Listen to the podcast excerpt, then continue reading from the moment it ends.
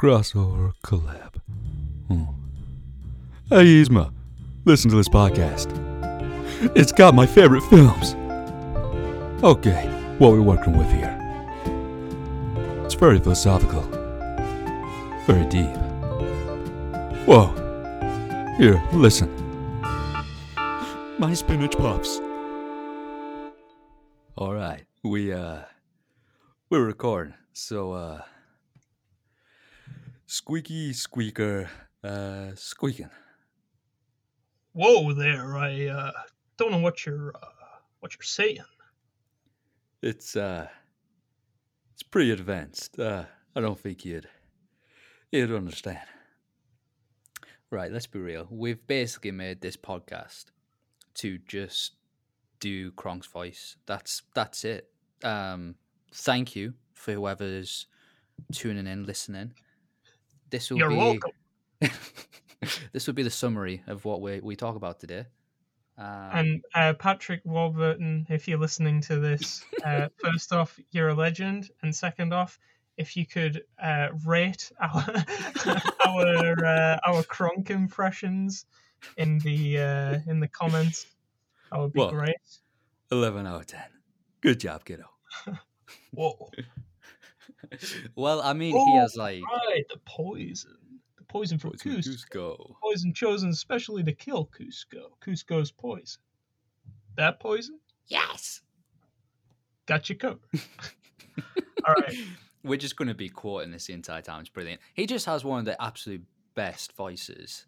Uh, like- yeah, except for um, I don't know if you ever saw the Buzz Lightyear in Star Command movie slash TV show. No, I can't remember. I can't remember. I'm Um, sorry. It was basically like a 2D cartoon spin off from Toy Story. It Oh, was really? super cool. I remember watching it as a kid loads. Um, he basically, you know how at the start of Toy Story he thinks he's a toy and he talks about, you know, how he's got to get back to Star Command and he's being Yeah. sent to a strange planet. Um, well, it's actually set while he's at the academy. Like he's um, one of like the captains, generals, trainers kind of thing. Um, and yeah, it's this super cool adventure where like Zurg tries to turn all the little green men evil, and uh, it's actually it was so cool.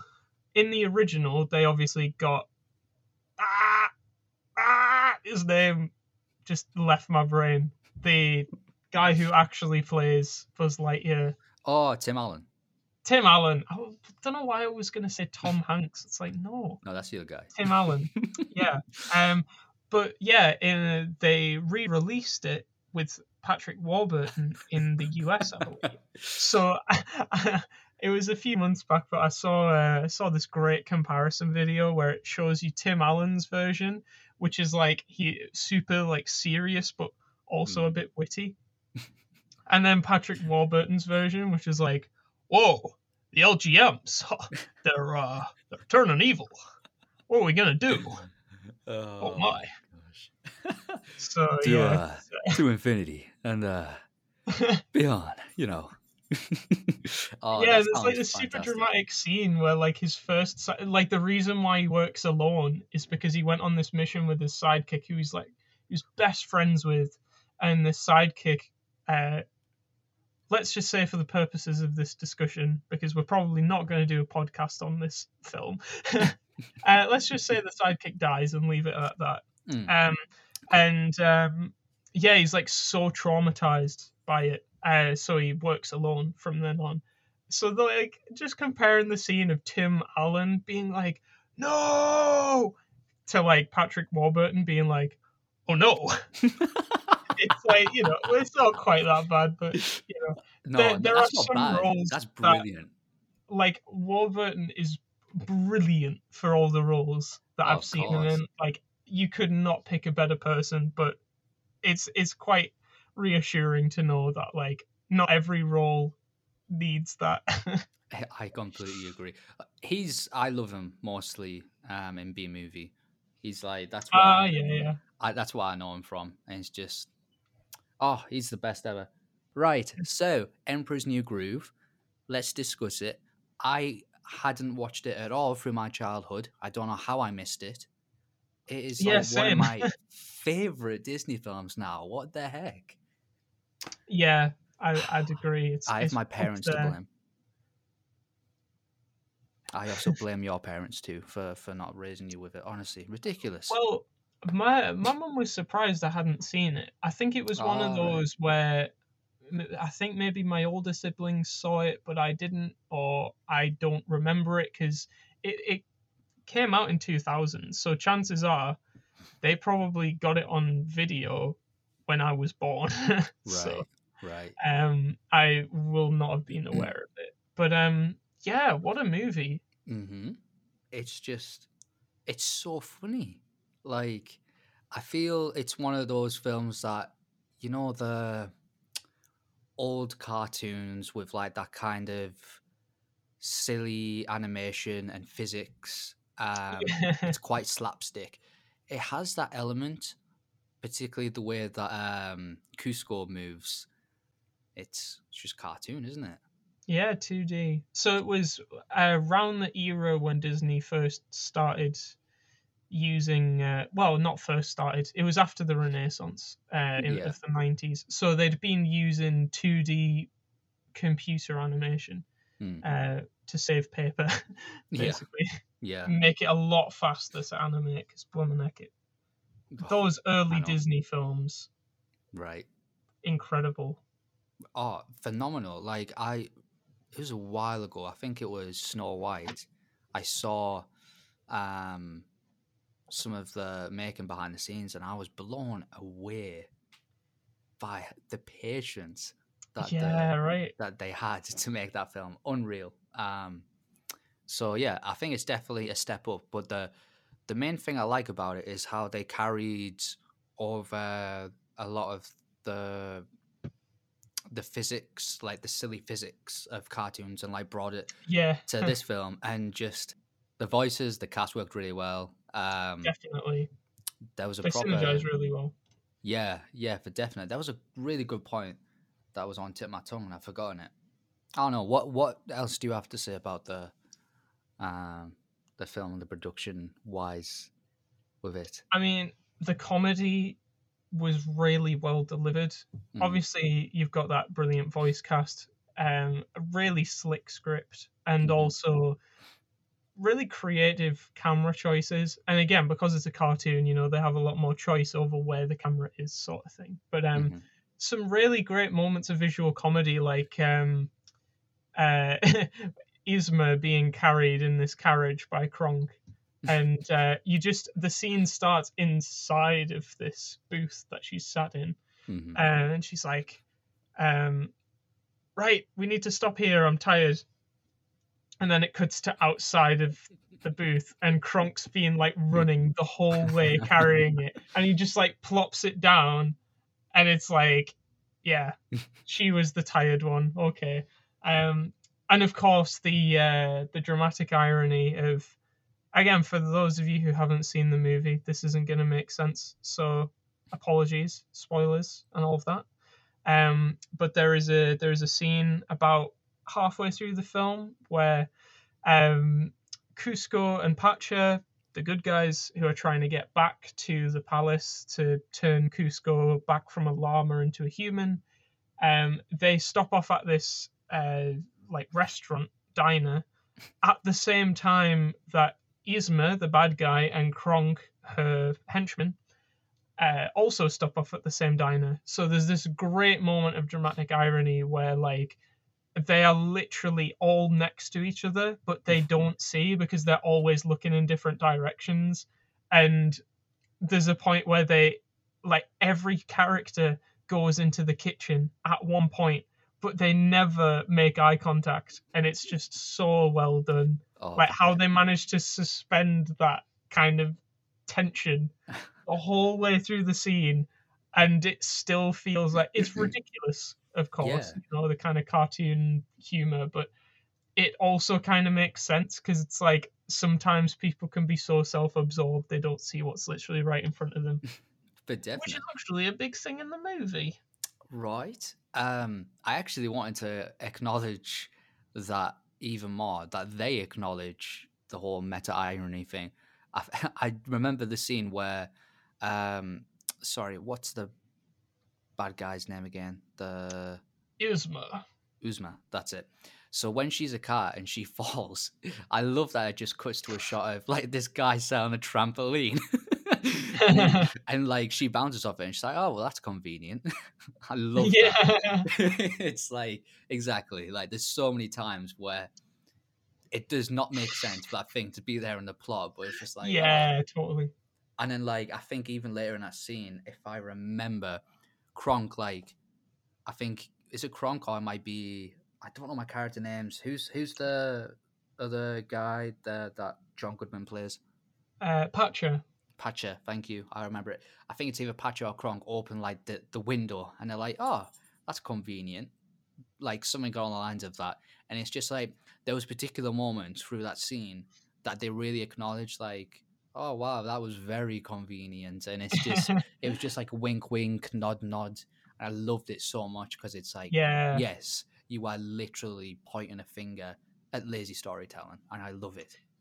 yeah, well, I mean, the the meta uh, humor actually goes a step further as well, and mm-hmm. this is kind of what links to the the overall themes of the movie. Um, when uh, when the movie starts, it's unclear who the narrator is, um, because it's yeah. kind of it's portrayed as like an omniscient narrator because the audience sees everyone's uh, perspectives and everyone's part in the story. Uh, and we see like Yzma hatching her plan kind of thing, which Kuzco wouldn't know about, for example. But um, Kuzco is insistent that it's his story. So what's implied is that he's in the movie theater uh, watching the film, and then he stops it every now and again to make it about him. And he there's uh, there's one particular point where it's great. There's this long scene that effectively introduces you to Pacha because he um he's gone to Emperor Kuzco when Kuzco is still a human, and um it, he's been called in by the Emperor to uh, talk about his village because he doesn't realize Kuzco wants to build uh, his second home, uh, Kuzco Tropolis mega resort on the hill that Pacha lives on. Um, and when he realizes that, he pleads with Kuzco to not go ahead with it, but he does because it's like, oh, it's uh, it's me, me, me, it's what I want, kind of thing. So it very clearly sets Kuzco up as kind of a bad guy, mm-hmm. uh, that he's self-centered, he doesn't care about anyone, that sort of thing. And the way that it really hammers it home is that you then get this scene with just Pacha where he returns home and has to hide that news from his family. Yeah. And like the the fact that like you know, it's this really touching scene. The the kids come up to him and are like, "Ah, oh, daddy, daddy, we missed you," kind of thing. Uh, his wife's like, "Oh, you're hiding something from me. What's wrong?" And he's like, "Oh, it's nothing. I just had a long trip back," kind of thing. And then Kuzco stops the movie, gets a big red marker, circles where he is because he's been kidnapped effectively and accidentally loaded into the cart that Pacha has taken home he circles it and he's like, "That's me. That's me in there. I'm the main character of the story. Focus on this." And that's such a brilliant way of mixing both a humorous moment and the theme of the story together. Because of yeah. course, we know as the audience, he's not really the main character.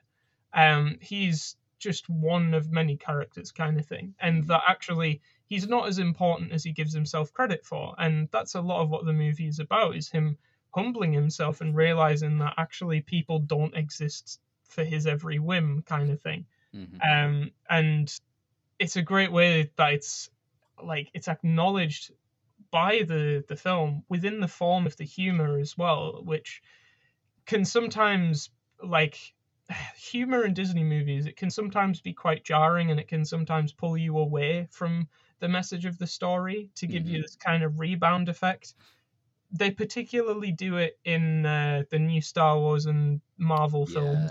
Yeah, they I think Marvel's a bit better with it, um, mm-hmm. Because it's kind of absurd anyway. But with Star Wars, like the the whiplash you get sometimes between them pulling a joke and then serious things happening, it sometimes can be a bit too much. But I love how with like the Emperor's New Groove, you've got that brilliant balance where even the humor is being used to reinforce the story beats and Yeah. the themes and all of that. So it's great. Yeah, man, that works so well. Um, so yeah, I mean, let's really focus on like that this big theme of it's essentially about someone in power is incredibly self-centered, really like selfish and not at all compassionate, and how someone is so compassionate on him that he has to humble himself and you know he becomes a different person. That's like the kind of overarching theme of it. And obviously um i'm just gonna slide in there like a, like a smooth theologian and um say actually this is although we find it funny and it kind of is it really is a a perspective that we as people um that have the human condition should be looking at life with in general because obviously the greatest part of the human condition is thinking the story is about ourselves um, Mm.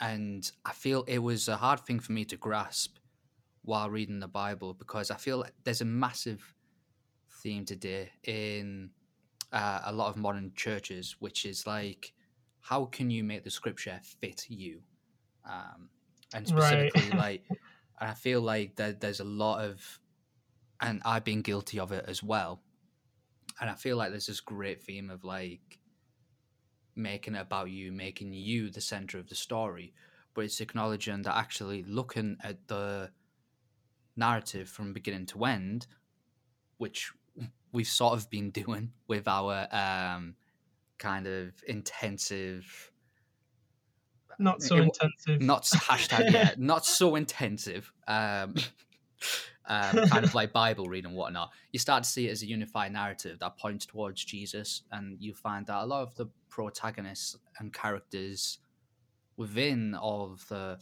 um, books of the Bible, they play a part in God's overall narrative for us, but we we all live in in unity with him and it's all directed towards Jesus as opposed to one center character. I mean, we know how um, prominent, how much of a prominent figure um, Moses is, but the the Bible isn't around Moses, is it? Like, yeah, yeah. you know, it's not around Abraham. The whole point is God is fulfilling the promise I made to Abraham, but the story isn't Yeah. about Abraham it's about Mm. God. It's about how God's fulfilling His promise to different generations, completely different people. God is the only person that's still like keeping the whole thing together. Otherwise, we, we may as well just read a completely different story. Like, you know what I mean? So, Yeah, yeah. um, I think it's definitely a key thing to acknowledge that. Um, and so when I'm looking at the film as well, um, I, I want to dive into a even deeper theme, but we'll we'll go into that a bit later. Is between um, Pacha and Kuzco. I love how although there's so many opportunities that Pacha has to like abandon Kuzco and like how Yeah. often Kuzco completely betrays him and is like, "Yeah, I lied. Nah, nah, nah. I'm still building my pool on, on your house." um, Yeah, and stuff right. like that. It's just like this constant forgiveness and renewal and redemption, and, and there's always Yeah. multiple chances given. Um, yeah, yeah. And I think I explained this how, you know, in the story of Exodus, where God sends the plagues to Pharaoh to basically be like, look, let my people go. And there's so many times that Pharaoh's actually like, yeah, yeah, yeah, I will, I will. He, he actually like makes it look as if he's going to. And then he But decides. he had his fingers crossed behind his back. exactly. And He's it's like, just yeah, you can go. Nah, not really. psych. Exactly. And what's funny about that is God still continues to be like, all right, well, I'm going to send another plague your way, just like, because that weren't cool. And like, he continues to do this until obviously by the 10th plague, he's like, okay, well, you've brought this upon yourself. You Hmm. do not care about your people or my people at all. You have literally been dwelling in your pride after I've given Yeah. you 10 opportunities, 10 technically and that was that was ten opportunities after after he yeah. stopped playing nice. Like there were like maybe three times I seem to remember um, that God told Moses to ask Pharaoh uh, to let the Israelites go, and he hardened his heart, and that was when he, you know, turned his snake and his staff into a snake and back. Um, Mhm. and you know the little thing like the Nile turning to blood. Obviously, it was a big deal and would have upset the ecosystems and stuff. Mhm. But even that, compared to the things that happened by the end of it, it's like, yeah, it got increasingly severe, and Mhm. every time Pharaoh hardened his heart. But um, I think that's something I really like about uh, like the Emperor's New Groove as well in its presentation of Kuzco, is that it's not naive. Um, Yeah. it, it doesn't just have this thing where it's like, oh yeah, he was, because you you know where the story's going right from the first minute, where it's like, oh yeah, he's he's self-centered. He thinks he's the be all and end all, and then he gets shown kindness, and then he realizes it's not all about him. It's a very trite message, and obviously it's Mhm. a good one, and it's one that you know I would agree with. Brandon would agree with. Uh, the Bible would agree with. You know, the idea of extending compassion to uh, the poor and the widow. That's a huge theme in the Bible. Um, and just having a general awareness of other people that yeah, you're not the main character, and sometimes you've got to sacrifice a bit of yourself in order to show love to others. Um, and remember that actually, you know, God loves them just as much as He loves you. So, but um, it doesn't do that just by going, oh yeah, the first time he's shown kindness, he's all better now. exactly. Uh, it's it's not that neat. You get that complexity of character. You get that idea that he's not just gonna let go of this thing he's clung to his entire life, kind of for security, really. Um, yeah. uh, but it at the same time it makes that final message that much more positive because it shows that even someone as belligerently self-centered as Kuzco can eventually under the right circumstances when shown that persistent love. Because I think you realize as well that um a lot of that self-centeredness comes from a kind of self-reliance and uh, f- like an insecurity, a fear of rejection, and um, you know that he has to take whatever he wants because there's no one who loves him enough to give it to him, kind of thing. Mhm. Um, so he is like, oh well, it's better to just make everyone be afraid of me and do what I want, rather than actually daring to open himself up to genuine friendships, like he ends up doing with Pacha. Mhm. Um, so the idea that actually, yeah, like the reason why people act, um, you know, the way they do, the reason why people are selfish and, you know, act in bad ways. Um, it's not always as simple as just oh well it's because they haven't experienced compassion yet. It's it's sometimes a lot more deeply rooted than that, and exactly. the film does a lot to address the root cause that actually when when Kuzco realizes there are people who don't have ulterior motives and there are people who genuinely will continue to uh, show love and forgiveness to him even when he blatantly doesn't deserve it i think that's the thing that starts to bring down his guard a bit and let him be bold enough i suppose to uh, make those relationships Yeah. Yeah, for definite, man. I would continue my point, but the dog's here.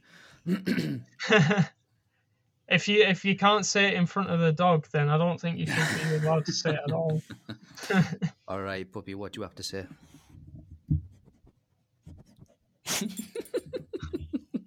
That's what you had to say on Oh. that, Well, Is that right? You look like you have to go. Okay. All right. Okay.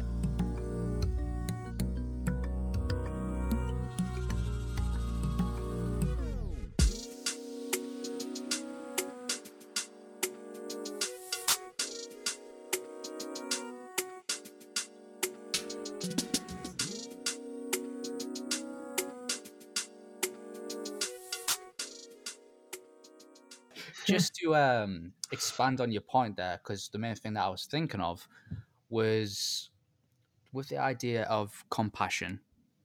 Um, I feel like it's definitely the church's responsibility, therefore, to hold on to the idea of compassion, because as you've kind of said there, it it doesn't take just one moment for someone to like completely like rehabilitate themselves and completely Mm. change into a different character. But that's where I feel like we as people shouldn't just pursue one person and be kind of creepy sometimes. I feel like some people are unintentional like that and with good motives, but sometimes you got to know when to take a step back because you're going to scare that person rather than make them feel loved or wanted. Um, Yeah, yeah, so I feel like it's definitely up to the church in general, which is easier said than done, of course, to be compassionate in moments of randomness. And I guess the whole thing of like yeah, random acts of kindness and stuff like that. But I feel like if the church in itself collaborate on this idea that like a person walks through life and they encounter someone who is in fellowship with Christ, they're like, oh, you represented the same things that I met in this person as well. You- yeah, yeah. You've demonstrated the same kind of compassion that this person did, and therefore that becomes a lot more inviting. And it's, I guess, it's trying not to do the cliche of like, I might offend some people here, but like, I'm gonna continue to date them because I feel like I can make an impact in their lives, and it's just like that's a. I saw a meme on that not too long ago actually, and it's like, I get it. We should like, in terms of dating, we should definitely grow. But if you have fundamentally different views on life, particularly God, and you can't just stay with a person because you think you can save them, like that's not Yeah. Realistic. That's an element of like that becomes moral superiority where it's like, no, Yeah. no, no, I have to change them. That there's nothing about me that needs changing. hmm So I suppose in terms of eternal significance, obviously we believe salvation is like key, you Mhm. know. Um, yeah, yeah, yeah. But uh, obviously, yeah, if if that's the reason you have for uh, pursuing any kind of relationship, really, with someone, it's like, oh no, no, if yeah. I if I stick with it, because it's kind of how you turn you turn people into projects, and that's yeah, that's the opposite of, of what Jesus did. exactly. I know it's like it's a cliche, it gets preached about all the time, but people still do it. So it's it's important to remember, you know, like hmm yeah, there were times where um where Jesus would meet people randomly on the street. He would treat them as he would anyone else with that same level of compassion and love. And there was something just so powerful about being in the presence of Jesus that changed Yeah, people's man. lives. Exactly. Um, but yeah, I think as well in terms of um, you really uh, got to something quite key. I think when uh, you mentioned about like the kind of people don't change instantly kind of thing, Mhm. um, because I think these in, in um, don't say these days, Josh. Don't say these days. uh, now in, in the church, uh, yeah, yeah. particularly you know my kind of experience with church Mhm. there's a lot of emphasis on that like one time decision and it's like yeah we we do like we do believe that once someone gives their life to jesus that's it you know they've um they've got that salvation yeah. but it's important to not just hang everything on that one moment because in one moment someone can be super emotional Mhm. uh, they might not be thinking things through properly and they might not make that same decision the next day kind of thing yeah. and and so yeah like uh, we believe that christ makes us new that if we are in christ we're a new creation the old is gone uh, all of that stuff but we also see in the bible this image of sanctification taking time and Mhm. the kind of deliberate i mean when you look at say the example you mentioned with pharaoh Mhm. like god could have got his way the first time round uh, in fact it mentions in the narrative that god was the one who hardened pharaoh's heart there's this Mhm. idea of god intentionally crafting something over time and that i mean today we have the microwave you stick something in there you press a button you wait a minute, it's there, right? And that's a meal that might ordinarily take like an hour to cook, but it's just there, it's done. Mhm. Um, and you know we have that with like Netflix as well. You know, oh, you want to Mhm. watch a movie? People used to have to walk all the way to the store to rent or buy a movie. Not so anymore. I write Um, blockbuster. That was magical. That choosing a movie in Oh, Blockbuster, I And getting everyone to agree. But you know what? It was a lot easier than picking something on Netflix together. Yeah. that's for certain. Anyway, to not get off track. Exactly. we have so many things like that today and obviously i'm not going to say you know technology bad like it's very useful stuff hmm the danger is that um, we can sometimes with the familiarity we have with instantaneous things um, particularly you know the, the society we live in today it can be hard to remember that there are a lot of good things that are done gradually um, i Yeah. mean that i think that's why it can be important to take a look at nature you know like trees don't grow by themselves there's um Mhm. actually you you'll probably know the tree i'm talking about there's a, a willow tree across the road from my home for those of you who Ah, don't know yeah, yeah, yeah. uh, me and Brandon, we used to live around the corner from each other and didn't realize for like 15 years. yeah, right. Uh, it was crazy. But Yeah, yeah, so there's a willow tree across the road from me, and now it's getting a bit too big for its boots. Uh, Mhm. but I remember that it must, yeah, it was a lot smaller when I was a kid. Mhm. Um, and just to see that like grow year by year and uh, my mum's garden and stuff, you know, how it's always gradually changing. Um, that's something that's important to remember that actually people are kind of like that as well. It's in the day Yeah. by day.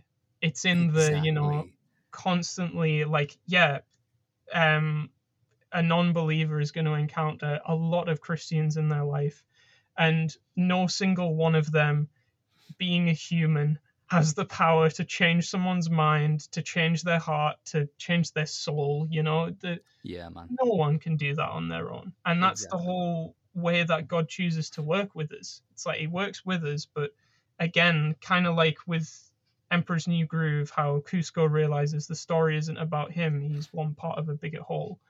That actually, our job as Christians is to be part of that growth for people, Exactly. to, you know, kind of show people the gospel yeah, and you know show them that actually you know what if we're going to be uncomfortably real with ourselves there are a lot of things about us that are bad and a lot of things in our nature that are bad and go against the will of god. And it's that cultivation that thing that takes time and yeah today that can be hard to remember but it is Yeah, no less true. Exactly. I mean, we remember it by looking at Jesus' parables on growth and trees.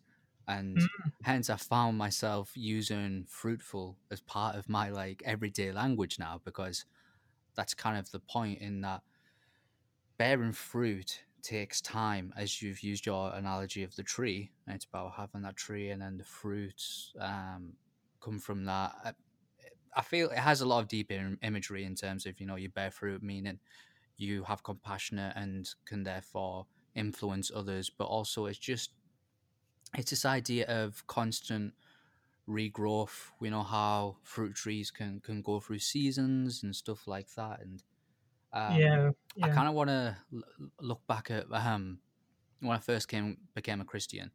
I always found it weird, particularly when I tried to explain to people, like, "So what's your story? You know, like, how did you become a Christian?" And I was like, I felt almost guilty for saying I don't really have one. There wasn't a defining moment. I don't have that cool testimony where I was, you know, bad boy on drugs and then friend took me into church and completely saved and it's just like don't get me wrong like that's great in itself you know like if people have that story then own it but the thing is i felt guilty that i almost didn't have that but what, Yeah, what i answered people was it was just i don't remember a moment where i was like yeah really believe in jesus now. It was just a gradual growth. Daily i learned more about it. The idea of faith became more and more clear. And and I mean, even as we've been talking, I've been what a Christian for like six, seven years now, and I'm still continuing to learn an immense amount, particularly like really Mm. diving into um into theology. It's like wow, whole new world here. It's brilliant. Yeah, yeah. You know what I mean? So it's just like there's never. I think Tozer talks about this um, in Pursuit of God, but it's like there should never be a moment where that's it. Like you're in yeah.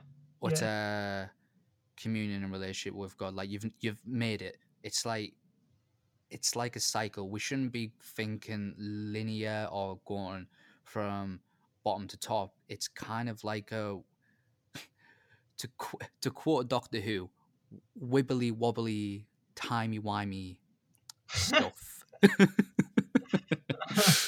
you know, like eh, I don't feel it's quite comprehensible to be honest, but I, I it's it's a Mm. constant cycling and growth, and I think obviously I'm going to say this, but I think the greatest analogy to learn that with is is, is marriage. You know, it's you don't say your vows on the day and then expect to be at an all time high. You're Yeah. yeah. constantly learning each other um what ticks each other off what helps them out there's times where honestly there's days where i'm utterly in love and can't get enough of my wife and there's times where i still love her but i really can't b- be bothered and it's just like it's one of those things where you you you go through cycles and you know life happens the world is still there that kind of influences you and Yeah. and whatnot. But it's, I think you're right on the money about the the daily thing. That's where it's Mhm. important, and I think Matthew six really um focuses in on that. Like you don't know what tomorrow will bring. It has its own troubles, Yeah, so focus yeah. on today. Each day, God's blessings are renewed. You're renewed. Just seek God and be present with it. And I feel that's the crucial thing um, in our walk with God and with other people. Hmm. Um, 100%. I actually remember I've read a bunch of places and I still don't fully know where they've got it from, but people are like, we think that Jesus walked three miles per hour. They say it's a perfect pace to walk because it's enough to get you where you want to go, but it's it's slow enough so you can get intentionally disturbed and disrupted by people. Oh, you know what? I think it's I think it says that there in uh, Luke 12 of the message Yo dudes what's up version. Yeah, man, he kept a he kept a light uh light pace somewhere between 2 and 4 miles per hour. Or I like 5 to 6 kilometers per hour if you're a funky guy. and uh he just came casually strolling in with his crew like, "What up, guys?" Legit, right? I This is- regret nothing. Regret everything. well, this is the thing as well. It's like I don't know where they got it from. The only thing that I'm thinking, I've seen it a bunch of places where I'm like, I don't know. I don't think this has any historical accuracy. Don't know where yeah, it's come from, but I I like I like mean. what it stands for. It's nice, Yeah. but legit. When I've heard it, I'm like, unless it's from Q, I don't know where else this could be from. It's just, I was like, I have no idea. Um, but yeah, legit. So it's, but I think I like the idea of it because I was like, to be honest, this probably would be somewhat what I feel Jesus would have done anyway. I don't feel he would have walked three miles per hour, but I feel like he, he would have definitely um embraced interruption from people, which is kind of already evident through um the gospels anyway. So yeah. I mean, pretty much half of the miracles start with while he was on the way to this. mhm. Um, because I mean, if you think as well, like towards the final year of his ministry, a lot of the stuff that happened was on the way to Jerusalem, uh, because that's where he went, you know, for his final trials kind of thing. Um, so yeah, though he was a traveling man, and yeah, it it is cool that whole thing of he he made time, and also like he he knew who would interrupt him each day yeah. but he Yeah, still had the grace to like let them interrupt him kind of thing Yeah. Uh, he dealt with each person as they needed to be dealt with, kind of thing. Uh, he gave everyone exactly what they needed and all of that. It's, it's great. It's so good, man.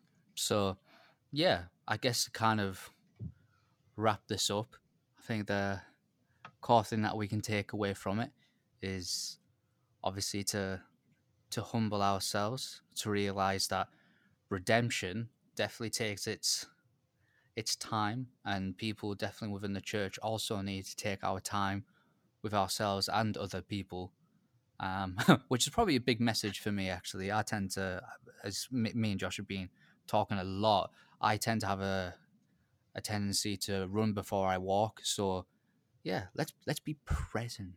Let's be still. Again, quoting Matthew six, um, "Be still and know that I am God." Um, one of my absolute favorite verses.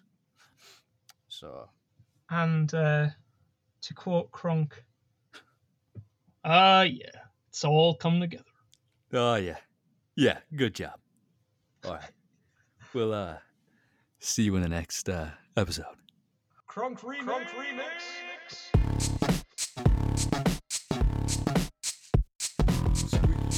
Whoa. Whoa. Whoa. Here, listen. Whoa, whoa.